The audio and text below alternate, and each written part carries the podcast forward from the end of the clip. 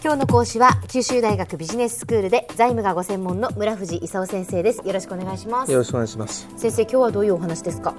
今日はね前からあのちょこちょこっとやってるあの金融緩和の話なんですけどね、はい、アメリカがその量的緩和を終了したと、うん、これってあの国債とかねあのモーゲージ債の購入をあのやめただけで過去買ったものを売却してるわけじゃないんですよ、はい、そういう意味じゃその、えー、500兆円くらいのね、えー、あの資産規模はまだ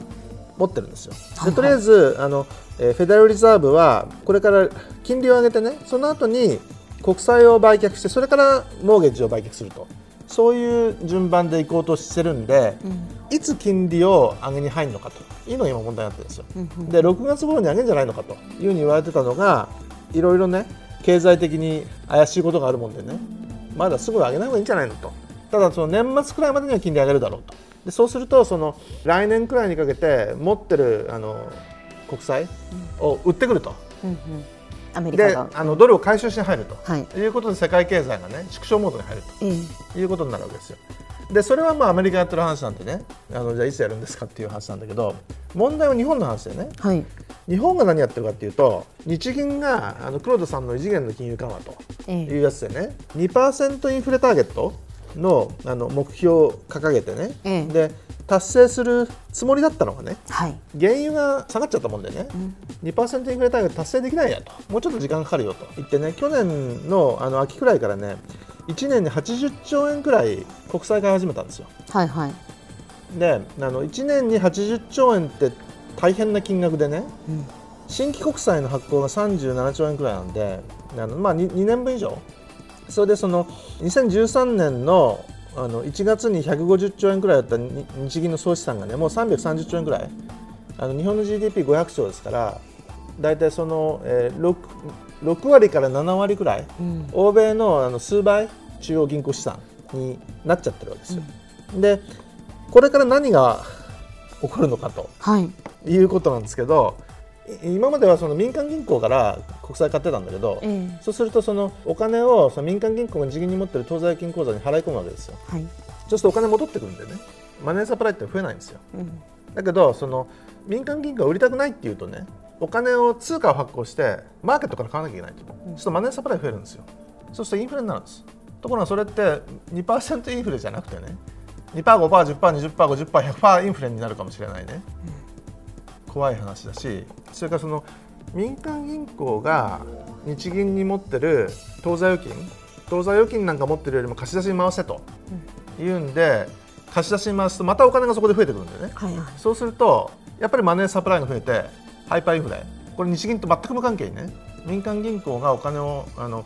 えー、会社に貸すとかね個人に貸すってことをやり始めるとお金がズバズバズバって増えてハイパーインフレになってそうすると円が売られて株が売られるという話になりうるわけですよ。ということでちょっとね危ない橋をあの日銀に渡ってんじゃないのかと。いうあの疑惑があってね、はい、これを一体どうするのかということなんですけど、とりあえずまあ2%を目標って言ったからね。2%までいいとしてね。で2%になっちゃったと、うん、そうすると日銀手締まいしなきゃいけないわけですよ。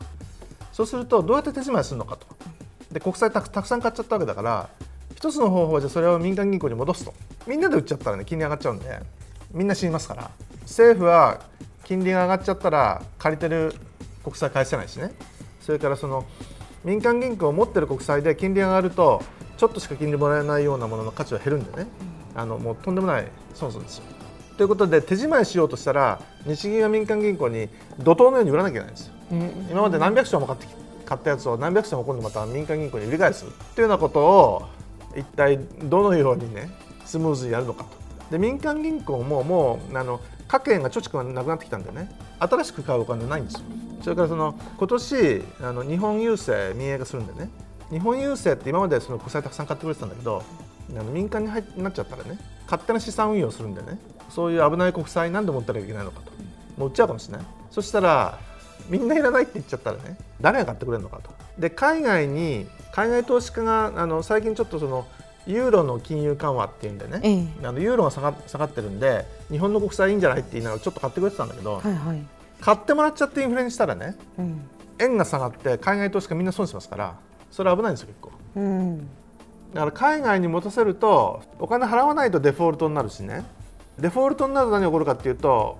あんたちゃんと経営できないでしょって言ってその IMF みたいな国際機関乗り込んできてね、はい、であの財務省どけみたいなこと言ってね、えー、経営始めるわけですよ。であんたたちの年金とか健康保険今まであったけどもうないよみたいな。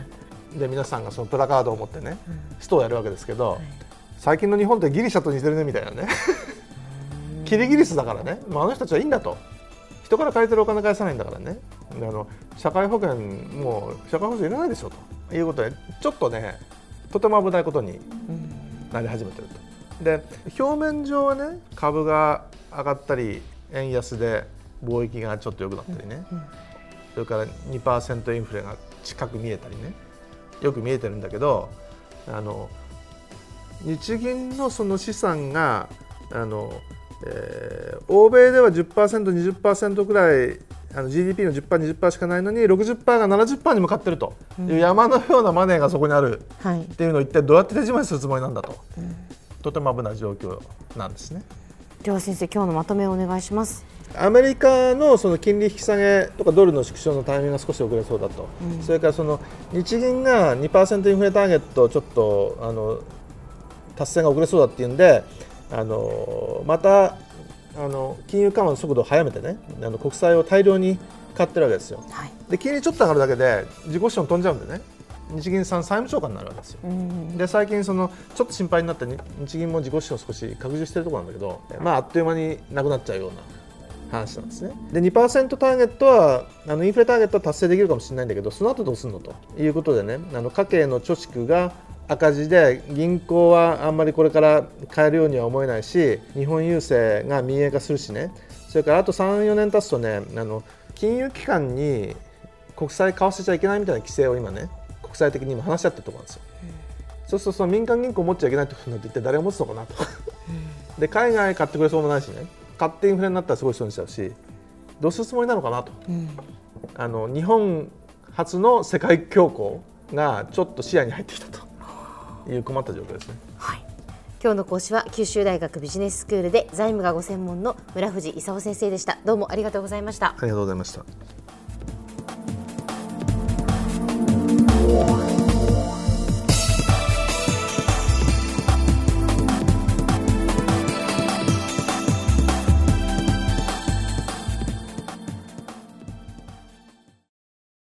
ゾクゾクグイグイメラメラつながる。ゾワゾワ。ハラハラ。メキメキ。つながる。ズキズキ。モワモワホカホカつながる。キリキリ。ザワザワキュンキュン。ガンガン。ワクワク。ウズウズドキドキ。ルンルン。バクバク。九州人のいろんな気持ちつなげます。九州から輝こう。キラキラつながる。 QTnet